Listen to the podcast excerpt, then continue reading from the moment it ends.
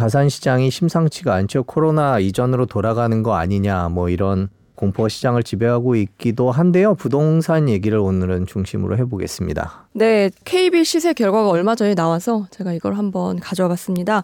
1월 전국 주택 이 평균 매매 가격이요. 0.28% 상승을 했거든요. 네, 상승을 했다고 하지만 사실 이거 2020년 5월 이후 최저 상승률입니다. 굉장히 낮은 거죠. 그리고 서울, 그리고 경기, 인천의 집값 상승률 모두 지금 떨어지고 있는 상태인데 여기 대해서 오늘 좀 자세히 예? 그리고 뭐 또 지난 주말에 대선 네. 후보들이 그 공급할 수 있는 공급하겠다라고 내- 말하는 주택량 음. 이 300만 호가 넘어갔습니다. 250만 호, 뭐 네. 311만 호 이렇게 계속 올라가고 있는데요. 이런 음. 또 공약들이 음. 향후 부동산 가격에 어떤 영향을 미치는지도 알아보도록 하겠습니다. 음, 요즘 가장 각광을 받고 계신 가장 주목을 받고 계신 전문가 모셨습니다. 이광수 미래에셋증권 수석연구위원 모셨습니다. 안녕하세요. 안녕하십니까. 안녕하세요. 어, 요즘 집 방금 김혜민 기자가 전해드렸는데 집값이 확실히 꺾여서 내려가고 있는 건 맞나요? 어, 일단 그 김 기자님이 말씀하신 게 음. KB 부동산 지수라는 건데요. 네네. 그러니까 시장의 이제 동향을 살펴보는 거여서 어, 저는 사실은 그 지표를 쓰진 않습니다. 아, 네. 어, 저는 가장 중요하게 보는 건 실거래 네. 가격과 실거래 거래량. 거래량. 예. 일단 가격만 살펴보면 지난해 12월에 전국 기준으로 해서 이미 마이너스 돌아섰어요. 음. 그러니까 이미 전국의 아파트 가격은 떨어지기 시작했다. 12월에요. 네. 네. 네, 그렇게 보시면 될 것 같고요. 그다음에 서울은 0% 상승했습니다. 와. 지난해 말 네. 12월에 음. 그리고 경기 같은 경우에는 마이너스 37% 정도 음. 아 죄송합니다 마이너스 17% 하- 하락해서 네. 이미 하락세로 돌아섰다 이렇게 보시면 음. 될것 같습니다. 아, 상승세가 꺾인 게 아니라 아예 하락하고 있다는 말씀이시네요. 그렇죠 실거래 가격이 실거래 가격이 그러니까 실제로 거래되는 음. 가격이 고점 대비 가장 높은 가격 대비해서 낮게 거래가 되고 있다는 거예요. 음. 거래량은 어떻습니까? 네. 거래량은 굉장히 더 심각한 상황인데요. 네. 예를 들어서 지난해 12월 전국의 아파트 거래량이 14,000 건 정도 되거든요. 네. 근데 평균적으로 과거에 보면 5만에서 10만 건입니다. 음. 음, 5만에서 10만 건이 14,000건으로 네. 줄어든 거네요. 네. 3분의 1, 4분의 1 토막이 났네요. 네, 심지어 서울은요, 그 5천에서 만 건 정도가 아무리 안 돼도 거래가 되거든요. 네. 그런데 지난해 12월에 406건이 거래됩니다. 와. 아, 그밖에. 거래가 안 네. 됐나요? 네, 네. 서울에? 네. 네.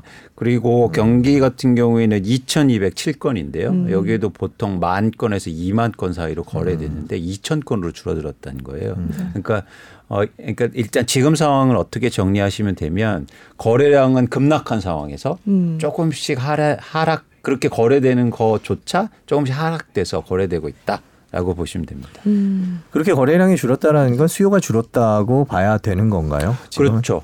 그러니까 쉽게 말해서 재화 시장에서 네. 가격이 조금씩 떨어지는데 거래량이 음. 똑같이 감소할 때는 수요가 감소할 때요. 네. 아. 네. 네. 반대로 네. 반대로 공급이 공급이 많아질 때도 가격이 빠지죠. 네. 그죠? 그런데 그때는 거래량이 증가합니다. 그때 왜 증가하죠? 그러니까 재화 시장에서 거래가 팔 사람이 많아지면 가격은 빠지잖아요. 네, 네. 근데 거래는 많이 돼요. 음. 가격이 떨어지니까. 음. 그래서 그 원인 파악을 할때 네. 가격이 오르- 오르는 원인은 두 가지 원인이잖아요. 하나는 수요가 많아지거나 네. 예를 들어서 공급이 줄거나 반대로 가격이 빠질 때는 두 가지 원인이죠. 하나는 공급이 감, 공급이 많아지거나 수요가 감소하거나. 네. 근데 지금 가격이 빠지는 원인은 수요가 감소하는 원인이 가장 크다. 네. 그리고 앞으로도 시장의 변화 요인이 이 수요 감소에 있다. 이렇게 보시면 됩니다. 이런 경향이 이제 뭐 대부분 궁금해 하시는 분들이 이제 자기 집을 마련했거나 혹은 하려고 하시는 분들은 이제 언제쯤 사야 되지? 가격을 마, 즉 자기 자가를 사시려는 분은 그러면 네. 올해 전망이 궁금할 거예요. 계속 이렇게 떨어지는 건가 앞으로도? 그러면 더 천천히 사야 되나 이런 생각하실 것 같아요.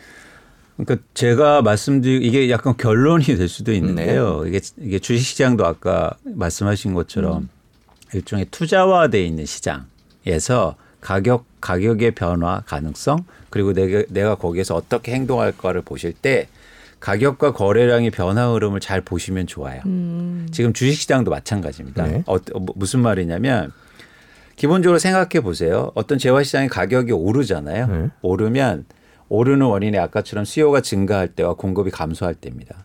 그런데 첫 번째는 수요가 증가하면서 가격이 올라요. 네. 그렇죠. 그럼 가격이 오르면서 어떤 현상이 벌어지냐면 파는 사람이 갑자기 매물을 줄입니다. 네. 음. 왜냐하면 어, 살 사람들이 많네. 네. 이러면서 자기 매물을 줄이는. 네. 그럼 어떻게 되냐면 가격은 계속 오르는데 거래량이 떨어지기 시작해요. 네.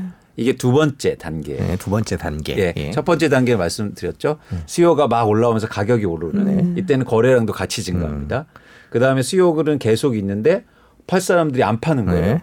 그러면 거래량은 떨어지는데 가격은 더 많이 올라요. 네. 음. 그러면 가격은 계속 오르지만 그럼 어, 어떻게 될까요? 그 다음 단계에는 수요가 가격을 계속 못 받쳐주잖아요. 네. 어, 너무 비싼 거야. 뭐 이런 그렇죠. 느낌이 오는 거죠. 그렇죠. 또 하나 뭐냐면 예를 들어서 최근처럼 가격이 올라도 누군가 계속 대출을 해줘요. 네. 누군가 돈을 빌려줘요. 사라고 사라고. 그러면 그냥 사요. 네. 그런데 그게 더 이상 안 되면 어떤 현상이 벌어집니까? 수요가 드디어 감소하기. 시작해요. 네. 그때는 뭐냐면 가격은 조금 빠지면서 거래량은 급락합니다. 음. 지금도 같은 상황. 그렇구나. 근데 이 다음 단계 어떤 현상이 일어날까요? 가격이 계속 떨어질 것 같은데요. 아니 아니 수요와 네. 공급의 변화. 아, 네. 공급이 엄청 늘어날 것 같아요. 그렇죠. 급매물이 나와서. 그렇죠. 자 이제는 거래가 안 되니까 집을 갖고 있거나 주식을 갖고 있는 사람들이 심리적으로 음.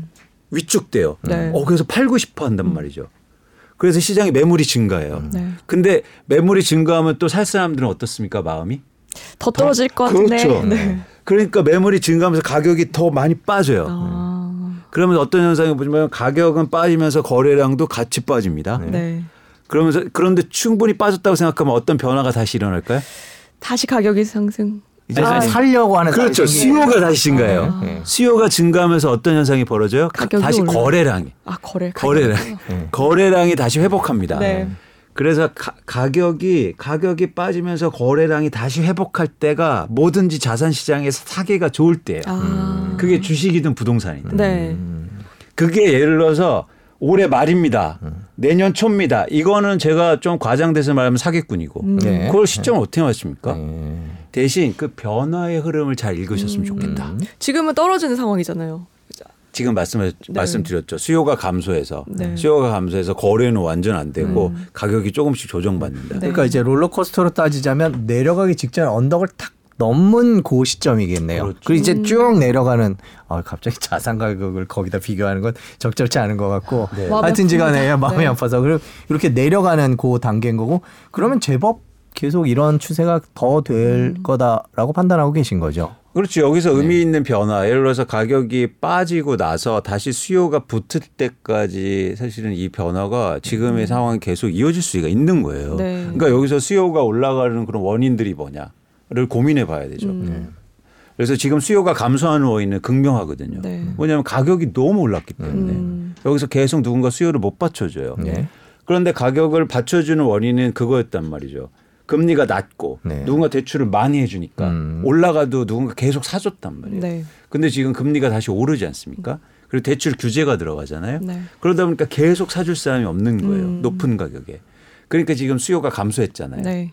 그이 단계에서 이제 공급이 증가할 텐데 그 단계가 이렇게 이어지면서 가격이 예를 들어서 충분히 조정받다고 생각하면 다시 수요가 음. 들어오겠죠 시장에. 음, 네. 그러면 다시 시장은 회복되고 상승할 가능성이 있는 겁니다. 수요가 들어온다라는 걸 판단할 수 있는 시점은 거래량을 보는 그렇죠. 건가요? 거래량이 떨어지다가 다시 회복해요. 네. 어느 가격대에. 네. 그게 굉장히 들어가기 좋을 때죠. 예를 들어서 이게 너무 기술적으로 얘기해서 제가 이런 말씀드리면 아이고 저기 내가 살 집을 내가 거주하고 이럴 집 언제 그렇게 막 다 보고 이러냐. 네. 그래서 꼭 전제해야 되는데 부동산 시장도 그렇고 주식 시장도 그렇고 주식 시장의 최대 주주가 최대 주주가 그 가격의 변화를 일으키진 않잖아요. 그렇죠. 네. 그렇죠. 네.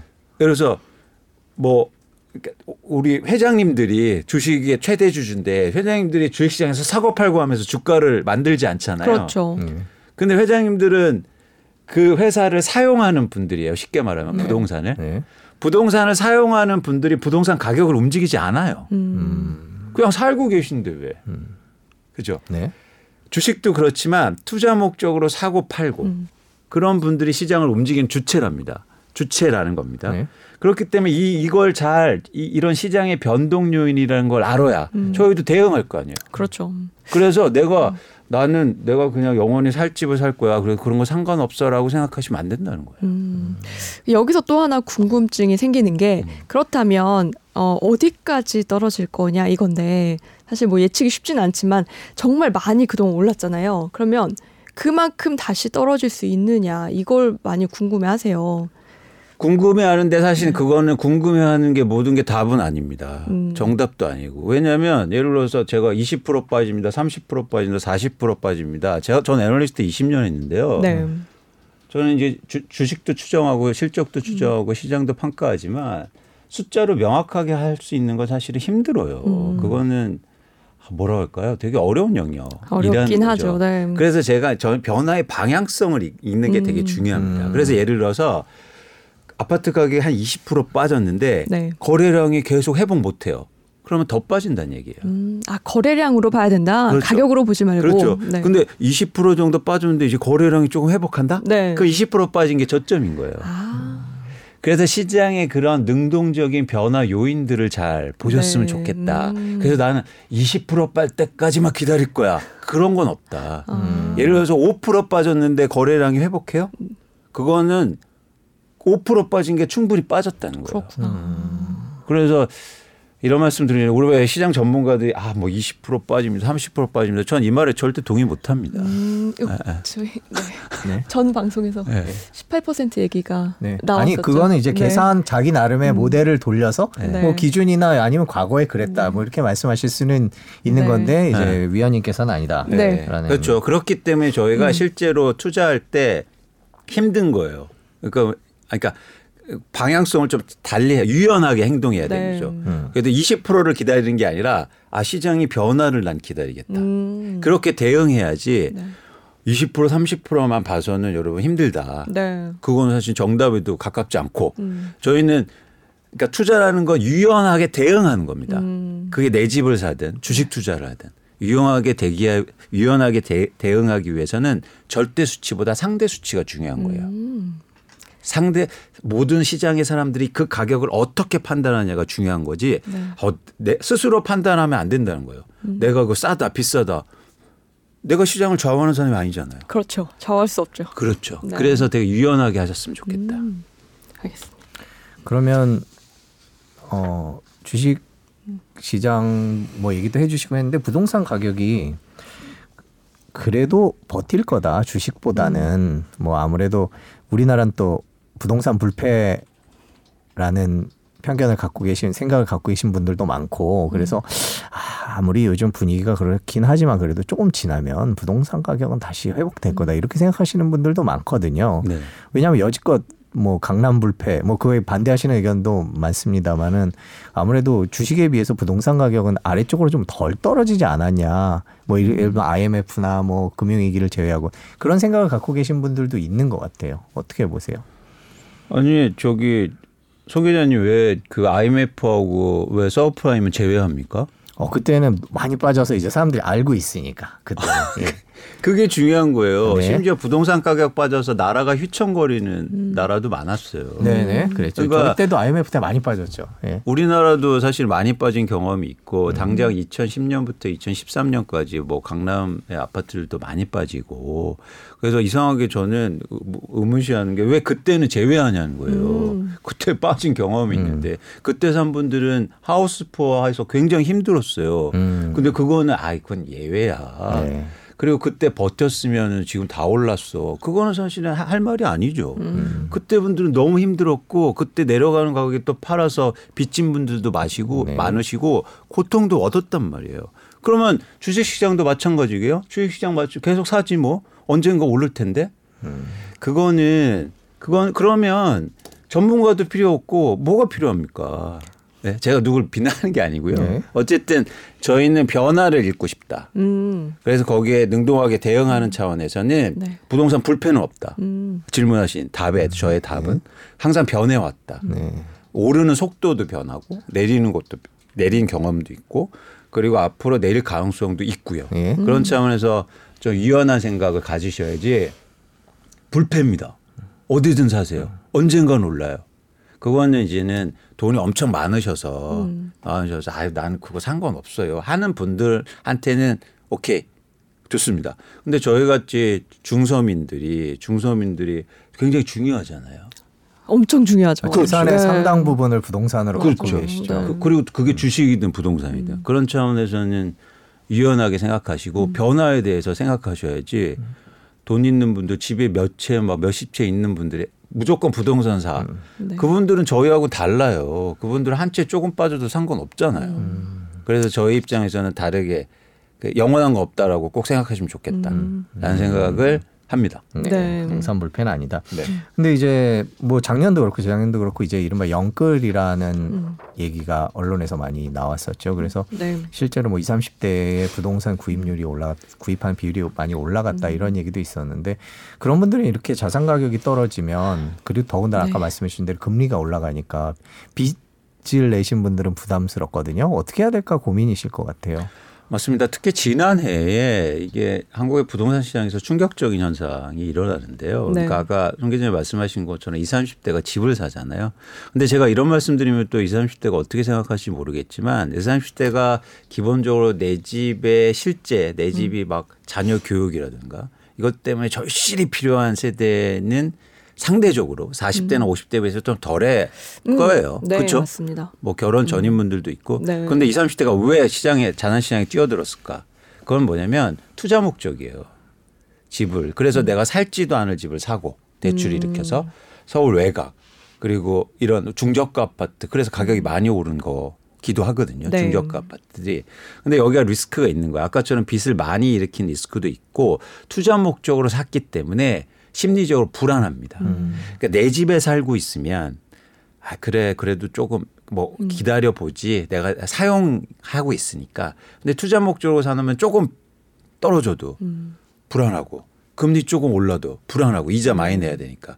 그래서 지금 그런 상황이어서 좀 안타까운 거죠. 그런데 이런 수요가 집을 갖고 있는 분들의 이런 수요가 많을수록 시장의 변동성이 더 커진다는 거예요. 음. 왜냐하면 내가 살고 있는 집을 가격 조금 빠지고 시장 우려한다고 해서 시장에 내놓진 않잖아요. 네. 야, 그러면 그냥 살죠. 그렇죠. 예, 예. 그런데 투자 목적으로 사는 경우에는 시장이 조금 위축돼도 아까처럼 수요가 막 줄어 어 빠질 것 같아. 그럼 먼저 팔아버릴까 빨리 이런 생각이 든단 말이에요. 맞아요. 그래서 시장이 변동성을 키우는 거예요. 음. 제가 수치로 계산해 봤더니 1주택자임에도 불구하고 내 집에 안 사는 분들 음, 네. 투자 목적으로 내가 집을 사는 비중이 전국 기준 33%예요. 와 그렇게 많아요. 네. 그러니까 뭐냐면 내가 내가 A라는 지역에 거주하는데 네. B 지역에 집은 갖고 있어요. 네. 음. 근데 A, 지역, A 지역에 전세나 월세를 살고 있는 거예요. 네. 이런 분들이 33%고 강남 지역은 실거주 비율이 일부 재건축 아파트 같은 경우에 실거주 비율이 30%가 채 안 됩니다. 음.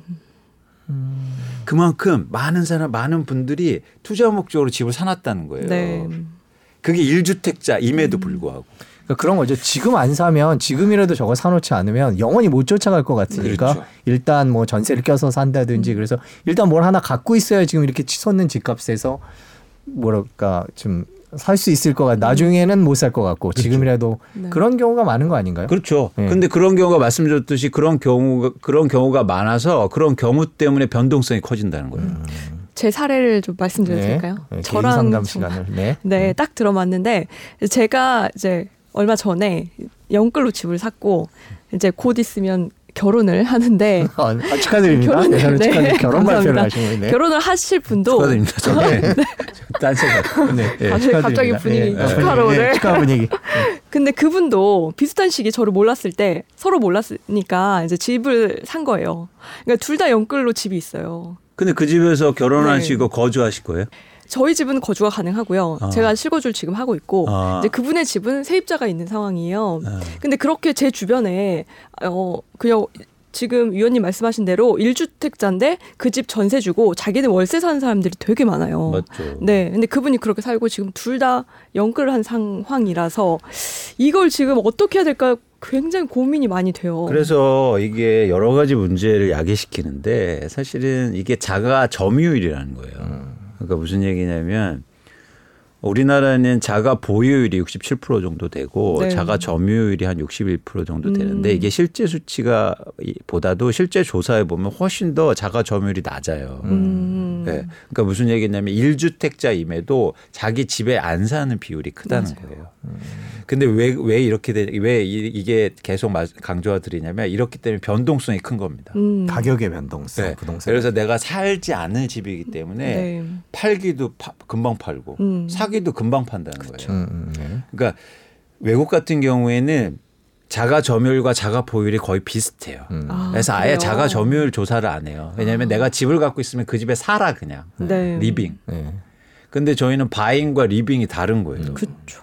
그래서 이거 집을 투자 목적으로 buying해 놨으니까 사는 것도 쉽고 그러니까 가격도 급등하고 갑자기 네. 파는 것도 쉬우니까 아. 가격도 좀 빠르게 빠질 수도 있는 네. 거예요. 그리고 이게 집을 사면 전세 대출이 안 되잖아요. 그래 안 음, 되죠. 안 되죠. 네, 그래서 이, 이 젊은 사람들이 월세를 삽니다. 근데 음. 월세 굉장히 비싸잖아요. 그렇죠. 이자에다가 그 대출 이자에다가. 에다가 월세까지 그러니까 그쵸. 거의 200만 원을 거의 뭐 그냥 현금으로 매달 낸다고 예, 보면 되더라고요. 그렇죠. 그리고 최근에 또 변동금리 대출 비중이 높아지고 네. 그래서 금리가 오르는 구간이잖아요. 그래서 사실은 이게 쉬운 문제가 아니다. 지금 한국의 부동산 시장이. 음, 그렇죠. 네. 네. 개인 상담은 여기까지. 네, 개인 상담 시간. 네. 예, 예. 하소연이었습니다. 네. 그 지금 저희가 계속 부동산 전망을 얘기를 해보고 있는데 이런 생각을 갖고 계신 분들도 있는 것 같아요. 대선 보자. 음, 대선 네, 보고 맞아요. 결정하자. 뭐 이런 분들도 많은 것 같아요. 그래서 네. 그 대선 후보들이 또 부동산 정책도 많이 내놓고 있는데 뭐 그런 질문 많이 받으실 것 같아요. 대선이라는 게 얼마나 뭐 변곡점이 될 수 있느냐, 어떤 영향을 미칠 것 같냐 이런 질문 많이 받으시죠. 어떠세요? 결국엔 정책이 한국의 부동산 시장에 미치는 영향을 네, 네. 살펴봐야 되는데요. 그건 최근에 한 10년간 네. 여러분이 극명하게 아신 거예요. 음. 예를 들어서 빚내서 집 사라자고 막 했는데 집값이 빠, 빠졌고요. 네. 그다음에 집 사지 말라고 했는데 규제 엄청나게 하고 근데 네. 집값이 올랐잖아요. 네. 그래서 예를 들어서 지금 정책 공약 공약들이 예를 들어서 집 사지 말라고 하는 공약이 내세우는 분이 됐어요. 그럼 반대로 집값이 오를 수도 있고 네. 지금까지 보면 음. 집 사세요 내가 올려줄게라는 공약도 있을 수 있잖아요. 네. 근데 그분이 막상 돼도 집값이 빠질 수가 있다는 거예요.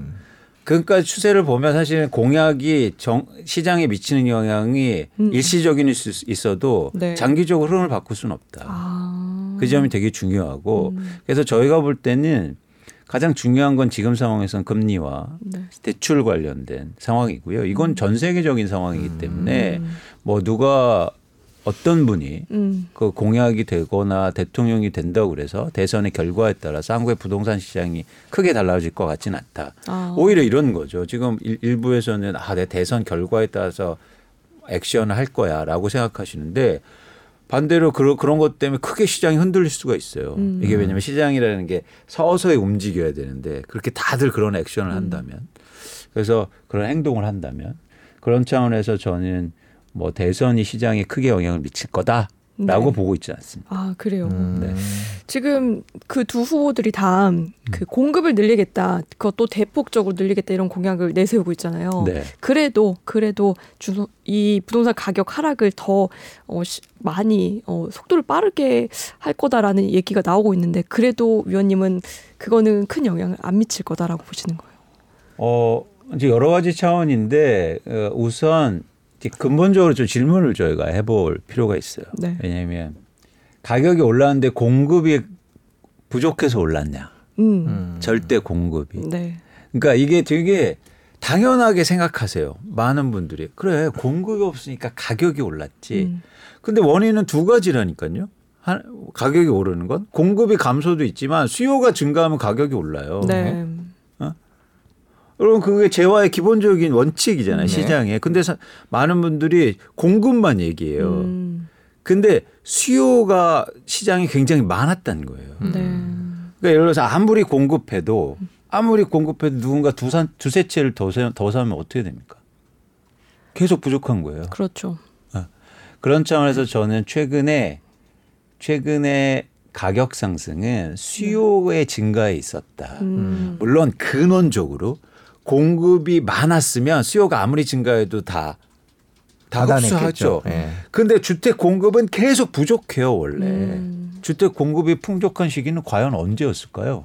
한국에 기억에 나지 않습니다. 없었어요. 없었겠죠. 음. 없어요, 없어요. 계속 부족해. 그리고 예를 들어서 신도시 많이 개발하면 뭐라고 하냐면, 에이 도심에 부족하잖아. 그래요. 항상 부족해요. 도심에 좀 많이 하면, 에이 강남은 부족해. 네. 그 강남을 하면 새 집이 부족해. 네. 새 집이 부족하면 아니야. 새 집도 차원이 달라. 2021년도에 지어진 아파트가 부족하대요. 가보면 차원이 다르대요. 계속 부족해요. 원래 집은. 그렇구나. 그래서 공급 부족의 저는 크게 원인은 아니다. 음. 그러니까 공급은 계속 안정적으로 하는 게 중요하지만 시장이 변동성을 이끄는 건 수요였다. 그런데 최근 코로나 19의 영향이 굉장히 커서 금리가 인하되고 대출하고 패닉 수요가 붙으면서 수요가 커졌던 걸 꼭 그게 가장 결정적인 원인이라는 걸 저희가 꼭 주지해야 됩니다. 그러니까 자꾸 이게 뭐냐면 공급 부족이라고 하니까 그러면 해결될 수 없는 문제가 돼버려요. 한국의 부동산 시장. 어떻게 그러니까 공급 200만 원, 300만 원 이렇게 진다고 하시지만 네. 그게 시기적으로도 사실은 한계가 또 있는 거고 음. 그리고 또 계속 그 어, 문제가 좀 있잖아요. 사실은 땅을 갑자기 생기는 것도 아니고. 저는 그것도 궁금했어요. 이게 그 200만 호 이- 이번에 311만 호까지 나왔는데 과연 이게 현실 가능성 있는 공약인가? 이 부분에 대해서 어떻게 생각하십니까? 그 이제 뭐 조금 질문을 완화시켜서 중립적으로 드릴게요. 네. 네. 250, 300 뭐 이게 서로 후보별로 구분할 필요 없이 네. 그러니까 대체로 다 한 정부가 206만 호를 얘기를 했고 연- 음. 그 이상의 50만 호든 100만 호든 이렇게 뭐 제가 볼 땐 공약은 앞으로 계속 바뀔 수 있다고 본다면 음. 추가로 더 공급을 하겠다라는 건데 그게 이제 뭐 보통 얘기하면 입지 얘기들 많이 하고요. 네네. 시기 얘기들 많이 하는데 네. 이게 부동산 가격을 안정화시킬 요인으로 요인은 되겠죠. 그렇죠? 근데 그게 뭐 특히 폭락시거나 이런 데 있어 속도를 빠르게 하거나 그럴 것 같지는 않다. 뭐 그런 얘기도 있고요. 현실성이 있느냐라는 지적을 제일 많이 하긴 합니다. 일단 제가 생각하는 건 그런 공약들이 일종의 조금 무주택자를 중심으로 해서 이렇게 막 패닉 수요를 좀 억제하는 효과는 분명히 있는 것 같아요. 네. 어, 그러- 그리고 예를 들어서 반가 아파트 뭐 이런 공약들이 나오고 있으니까. 네. 그래서 그런 부분에 대한 조금 이제 영향을 줄 것 같은데 이제 실제로 그렇게 될 거냐. 음. 그럼 이제 저희가 이- 이 시장을 분석하는 입장에서 두 가지를 해야 네. 되는데 첫 번째는 공급이라는 게 분양과 입주입니다. 음. 그러니까 분양하고 저희가 입주가 시간차가 있잖아요. 그래서 그런 차원에서 분양은 쉬울 수가 있고 뭐 사전 분양도 있고 사전 네. 청약도 있어서 이루어질 수 있는데 실제로 입주하는 데는 좀 시간이 걸리지 음. 않을까라는 생각이 현실적인 고려 사항이 좀 필요한 음. 것 같고요. 네. 그리고 또 하나 뭐냐면 예를 들어서 서울 지역에 아까 입지 얘기해서 서울에 한 48만 원 분양하면서 음. 재건축 음. 재개발 규제 완화라든지 뭐 이런 이런 게 있는데 이- 한 예를 하나 들어볼게요. 어, 지난해에 재건축을 통한 서울 분양 아파트가 역대 최저 수준이었어요. 네. 왜냐하면 제- 가격이 오르니까 재건축 사업을 하지 않아요. 더 오를 것 같으니까요. 더 올랐을 예, 때 예, 해야지. 예, 뭐 예, 약간 예. 이런 생각들 그쵸. 가졌던 그렇죠. 거군요. 그래서- 그래서 안 할수록 가격이 올라요. 음. 그러니까 왜 해요? 어, 이것처럼 어, 빈 땅이 아닌 한 음. 정부나 정책의 의도대로 공급을 이끌기가 사실 힘들다. 네. 예를 들어서 이런 거죠. 지금 재건축이나 재개발 공약 중에서 규제 완화를 해줘서 공급을 늘리겠다. 네. 그럼 딱 생각하시면 어 그러면 조합원 쉽게 말해서 조합원들이 찬성하고 말- 빨리 하겠지. 음. 근데 반대로 이렇, 이렇습니다. 시장은요 투자로 움직이는 시장은 어떻게 움직이냐면 피드백으로 움직여요. 네. 쉽게 말하면 제가 김 기자님한테 이 볼펜 하나를 주잖아요. 그러면 그러면 아, 고맙습니다 안 하고 어떤 마음이 드는지 아세요? 아왜 이런 걸 줘? 좋은 걸 주지. 사람이 마음이 그래요. 음. 하나를 주잖아요. 그럼 또 하나를 기대한단 말이에요. 그렇게 되죠. 그래서 네. 내가 이걸 줘서 무조건 할 거다라는 가정은 상당히 틀릴 수 있다. 음. 어. 그래서 규제 완화하는 게 상당히 조심해야 됩니다. 규제 완화한다고 그래서 예를 들어서 용적률을 막 250%에서 300% 올려줘서 막 다 뛰어들어서 할 것 같지만 그러면 어떤 생각이 들겠어요? 아 그럼 더 안 할수록 더 올려주겠지. 음. 좀더 버텨볼까? 이래요. 뭐 약간, 예. 이래 그럼 언젠가 400% 500% 되겠지. 네. 이런다고요. 음. 그래서 이게 쉬운 문제는 아니다. 그렇구나. 네, 그래서 저희가 현실 가능성. 근데 여기에 또 이렇게 말씀드리면 그러면 공급이 안 돼서 가격은 계속 오르겠네. 네. 근데 말씀드렸죠. 이 공급하고 또 가격이 오르는 건 별개 문제. 가격을 음. 움직이는 수요가 더 중요하다. 음, 말씀을 드리는 겁니다. 네. 그렇군요. 공급을 아무리 늘려놔도 수요가 중요하다고 정리를 해주셨습니다. 네, 그러니까 적절한 사실상- 밸런스가 네. 필요한 거죠. 공급은 꾸준하게 하는 건 맞는데 일회적인 변동성을 음. 지금 공급이 계속 부족하다는데 왜 실거래가가 빠집니까? 음, 수요가 없어서. 그렇죠. 네. 수요. 그래서 제가 오늘 너무 질문이 많나요? 아니요. 되게 경제 좋아요. 공부가 잘 돼요. 그렇죠. 네. 왜냐하면 그렇죠. 그, 그러면 왜 가격 계속 올라지? 그래서 음. 어떤 분이 이래요. 아 겨울은 비수기잖아요. 아니에요. 지난해 겨울은요 거래량이 폭발했어요. 그렇죠. 지금은 투자 집을 투자 목적으로 사기 때문에 겨울이든 가을이든 음. 상관없어요. 맞아요. 네. 제 주변 젊은 사람들 또 얘기를 하게 되는데 요즘에 집을 무턱대고 사는 분들은 많이 줄었고요. 음. 이제 많이 기다립니다. 그렇죠. 뭐 청약을 기다리기도 하고요. 그렇죠. 그 청년 세대 청약 늘려준다고 하잖아요. 그래서 이것 때문에 저- 우선은 전월세를 좀 살아보자라고 생각하시는 분들이 많더라고요. 음. 네, 음. 이게 주변에서 느껴진 가장 큰 변화였어요. 음. 수요에 대한. 음. 이런 분위기는 계속 가겠죠. 당분간 아까 말씀하신 대로 뭔가 계기가 생길 때까지 혹은 합의가 생길 때까지 그렇죠. 거래량. 근데 흥미로운 건 뭐냐면 그런 그 일종의 현상들, 네. 일종, 저 아까 말씀드린 피드백하는 현상도 점점 강화된다는 거예요. 음. 그러니까 자기 믿음이 강화돼요. 아, 아 지금 가격 살 때가 아닌데 근데 조금 더 빠졌어요. 아, 거봐 내 말이 맞지. 더 빠져, 더 빠졌어요. 계속 강화돼요 마음이. 네. 네. 그러면서 그런 사람들이 더 많아지고 음. 그러면서 그- 또 그렇게 가는 겁니다. 근데 그 그분들이 또 시장을 못 움직이니까 시장은 다시 바뀔 상황이 와요. 네. 가격이 또 빠지면 누군가 또 살 사람이 생기는 거죠. 음. 일종의 반역자가 생기죠. 음. 다안 사기로 했는데 네. 가격이 빠지니까 누군가 이제 한두 명 사기 시작해요. 그럼 거래량이 다시 회복하고 음. 다시 자산 시장이 반등하게 돼 있는 겁니다. 음. 그렇게 되는 거 이제 기준을 거래량이라고 말씀을 해주셨는데 그렇게 음. 지금 말씀해 주신 대로 심리가 사람들의 마음이 이렇게 쭉 변하게 되는 어떤 그런 계기들이 있나요? 어떤 종류의 계기들? 그건 bias 때문에 그래요. 음. 그러니까 일종의 우리가 인간의 한계들이 있잖아요. 예를 들어서 자기 편향의 bias가 있고 나는 옳다. 그러니까 예를 들어서 돈 벌면 내가 잘한 거고 돈 잃으면 네 탓이고 네. 이런 수많은 bias들이 있잖아요. 일종의 행동 경제학에서 다루고 있는 그런 bias가 특히 추- 투자 시장에서 극명하게 나타납니다. 음. 그러다 보니까 그걸 측정하기가 힘든 거죠. 근데 사람들은 가격만 보거든요. 네. 가격만 봐서는 편향을 읽기가 힘들어요. 네. 거래량을 봐야 됩니다. 거기에 편향을 읽기가 쉬워요. 음. 네. 그래서 여러분들이 자산 시장을 보실 때 가격과 거래량을 동시에 보시는 음. 연습을 하셔야 되고 그런 차원에서 물론 이 가격과 거래, 거래량의 패턴이 극명하게 과거의 흐름이나 편향을 일종의 그 거스르는 구간이 나와요. 그거는 굉장히 쇼킹한 일이 태어났을 음. 일어났을 때 코로나 19 같은 네네네. 코로나 19 그래서 코로나 19 이 1, 2년 이 기간을 여러분들이 그거를 투자 투자로 보셨을 때 굉장히 예외적인 기간으로 보셔야 돼요. 음. 이게 영원히 되지 않잖아요. 굉장히 예외 100만 뭐 100년 만에 200년 만에 나온 현상 아닙니까? 그렇죠. 스페인 독감 이후로. 네. 그래서 그런 상황에서 이, 이 기간을 제외하고 보시면 그 패턴이 나옵니다. 음. 네. 아. 근데 네. 그 패턴 같은 게 지역별이나 물론 이제 전반적인 흐름은 비슷하지만 지역에 따라서 좀 다소 차이가 있지 않냐 이런 음. 질문들도 많이 하세요. 네. 예를 들면 저희 작가님이 써놓은 질문에 이런 와중에도 오르는 곳은 있나 봅니다라는 음. 질문이 있는데 음. 뭐 이- 이미 다 이제 가격이 하향세로 내려가기 시작 안정되기 이제 시작했는데 지금도 안 그런 곳이 있기는 있는 모양이죠. 그렇죠. 근데 시간차가 있는 뿐이지 다 같은 흐름을 아 봅니다. 시간차다. 누가 먼저 되느냐, 아. 누가 나중에 되느냐. 근데 이 시간차가요. 투자를 했거나 아니면 여러 채를 갖고 있는 사람들한테는 중요할 것 같아요. 그래서 특히 그리고 뭐 영끌한 젊은 분들은 지금이라도 집을 팔아야 되냐 이런 생각을 하거든요. 위원님 보시기에는 뭐 무주택자들은 조금 기다려도 상관이 없겠지만 음. 어, 부담이 되는 사람들은 빨리 처분하는 게 지금이라도 나을까요? 아니죠. 다시 자산시장은 변화하기 때문에 이 기간을 네. 잘 사실은 뭐랄까 버텨야 한다. 저기 감내하시는 네. 그런 과정이 필요한데 감내하시려면 네.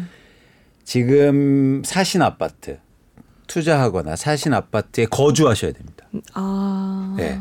네. 투자로는 버틸 수가 없다. 그렇죠. 네. 그러면 내, 내가 마음을 컨트롤이 안 돼요. 그래서 근데 거주하시면 네. 그러면 제가 그, 그 기간을 감내할 수 있어요. 음. 그래서 최대한 그 거주하려고 한번 자금 계획이라든가 네. 그러니까 일단 전세를 끼고 사셨으니까 전세를 다시 드려야 되잖아요. 그렇죠. 그리고 그 상황 속에서 내가 그 집에 거주하려는 노력이 지금 음. 필요합니다. 그래서 영끌하시거나 과도하게 대출을 네. 일으키신 분들은 에, 대출에 대한 다운사이즈를 좀 해놓으시고 음. 내가 이 집에서 거주하는 아, 걸로 하셔야 돼요. 그러면 그 기간을 잘 이겨낼 수 있습니다. 그렇구나.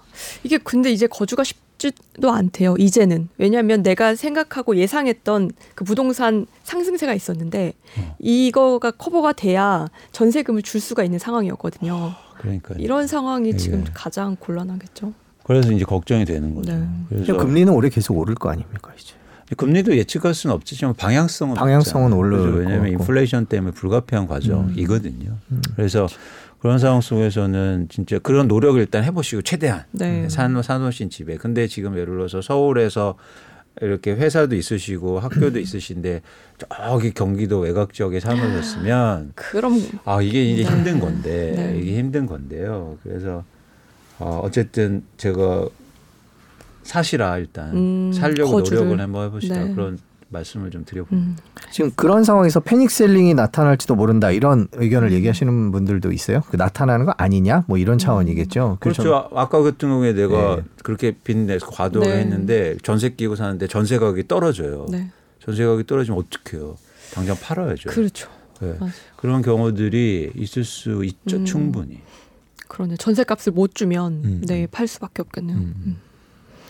그 올해 상반기에서 이제 꺾여서 내려가기 시작하면 이 속도가 더 빨라지는 구간이 있고 그런 뭐 이렇게 패닉 같은 경우 자산 시장에 대한 공포 같은 거 부동산 시장도 충분히 가능한 얘기죠.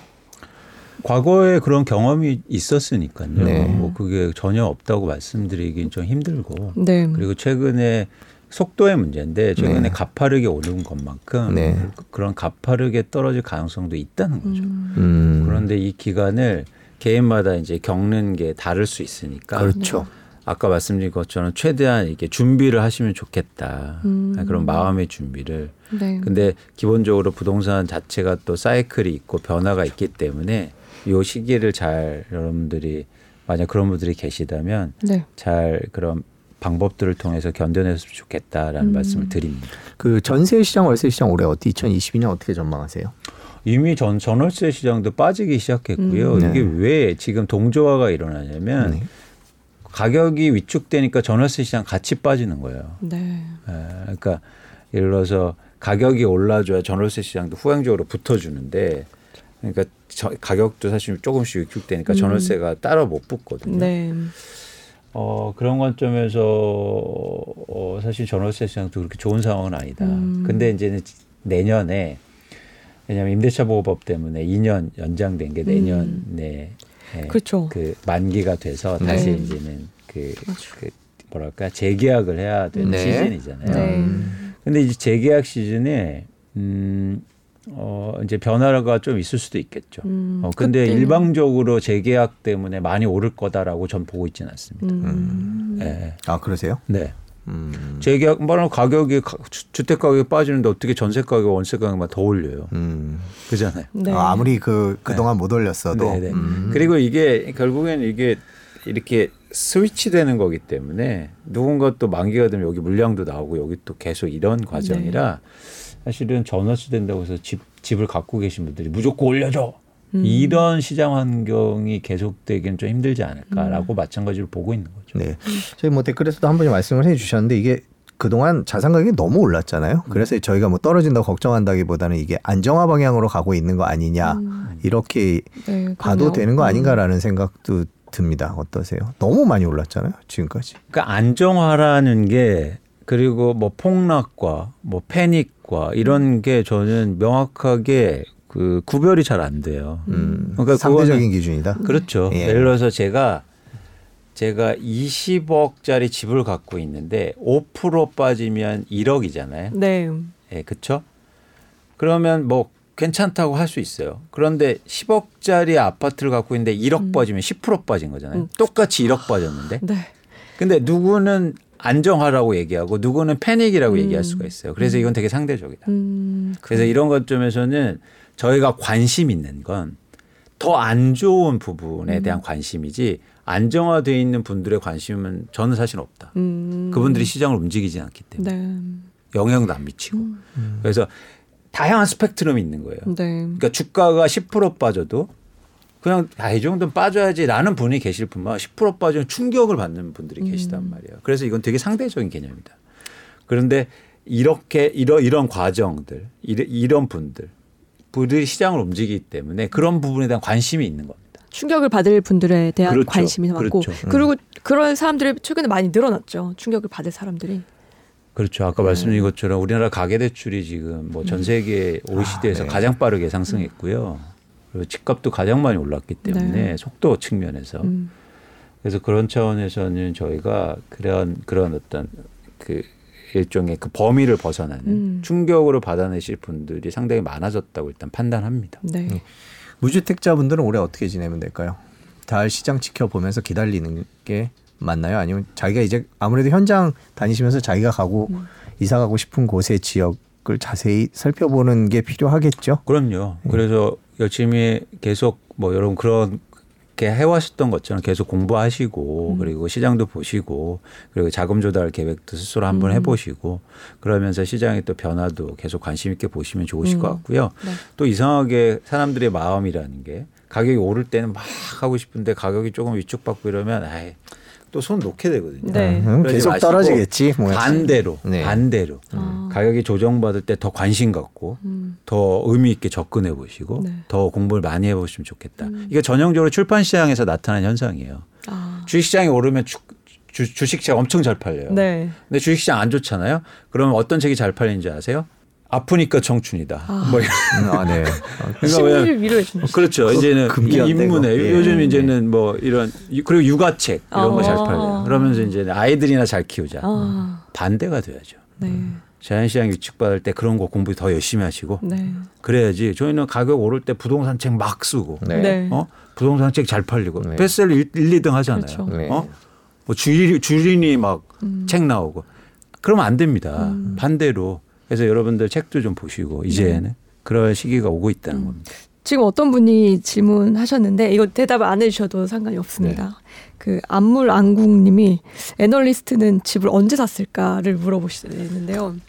가능하시면 해주시고요. 뭐 그거는 어려우시면. 사실은 안 네. 좋은 거예요. 왜냐하면 어, 저는 네. 시장을 분석하는 입장이기 때문에 네. 그렇게 얘기 드리면 네. 뭐랄까 시장에 제가 막.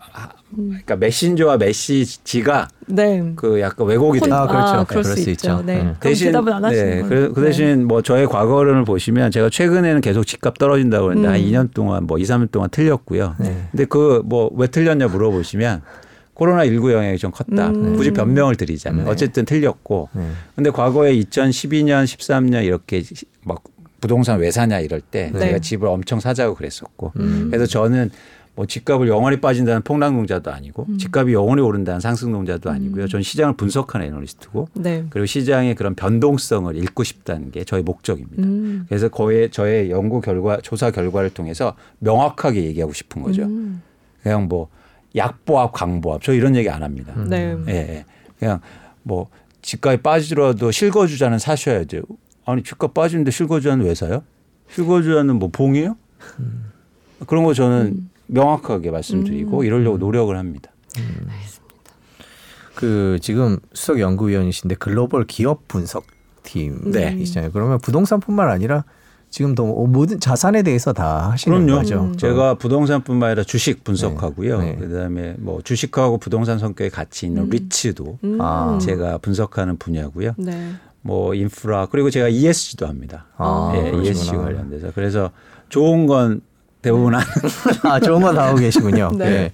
아니 그래서 이제 리츠 얘기를 좀 여쭤보려고. 네, 네. 지난번에 그 서울대 김경민 교수님 나왔을 때 그 책에 보니까 이제 리츠 얘기가 많이 나와 있던데 음.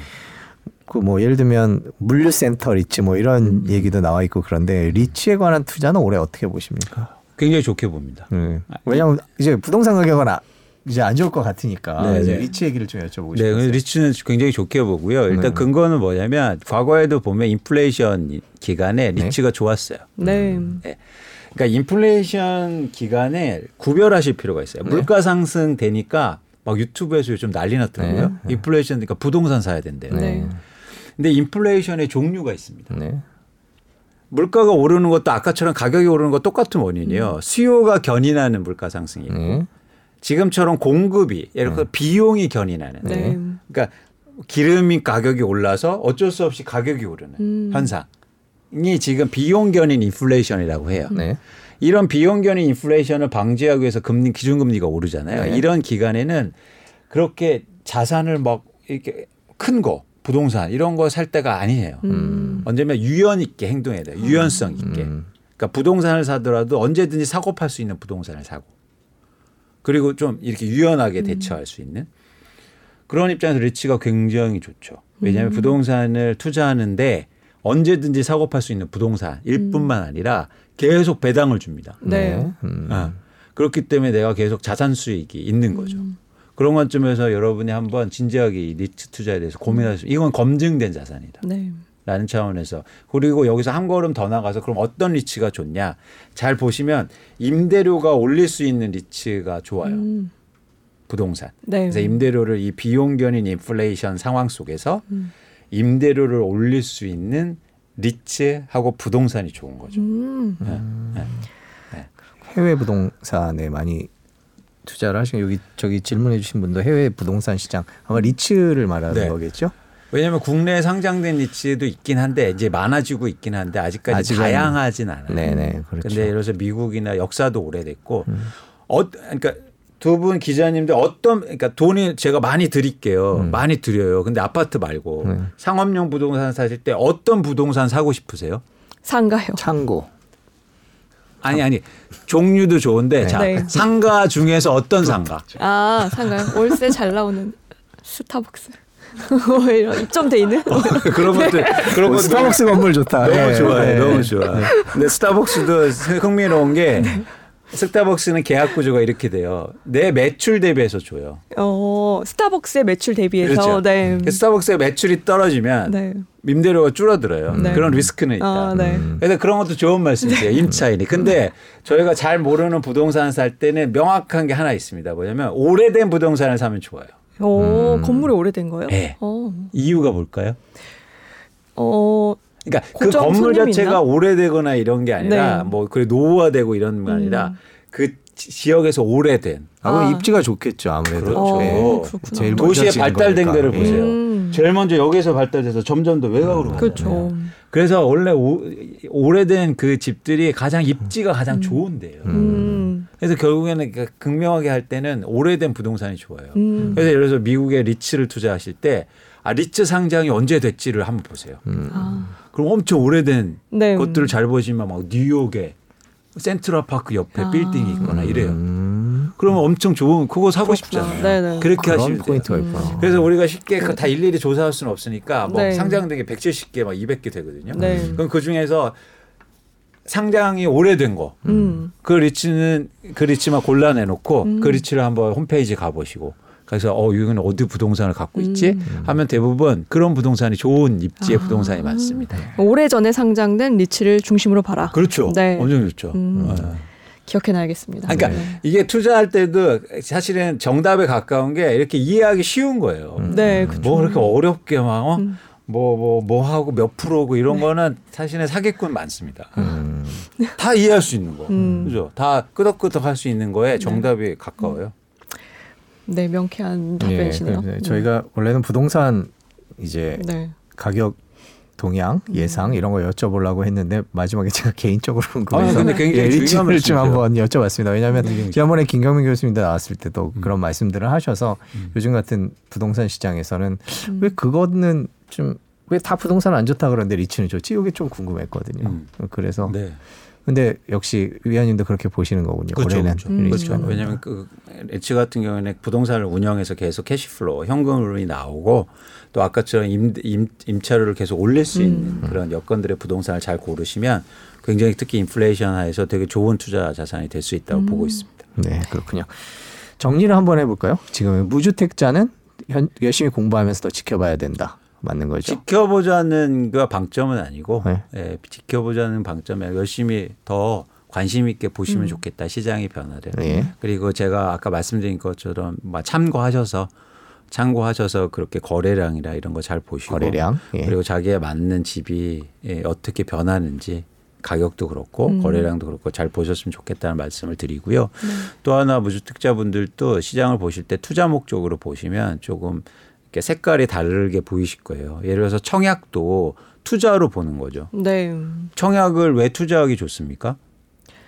청약이요. 음. 음, 싸게? 나오니까 음. 엄청나게 네. 엄청나게 싸우니까 무조건 받는 순간 내가 돈을 벌잖아요. 그렇죠. 그런 입장에서 보면 청약이 좋은 거예요. 음. 그래서 청약 시장도 적극적으로 참여하셨으면 좋겠다라는 네. 말씀을 드립니다. 네, 그렇군요.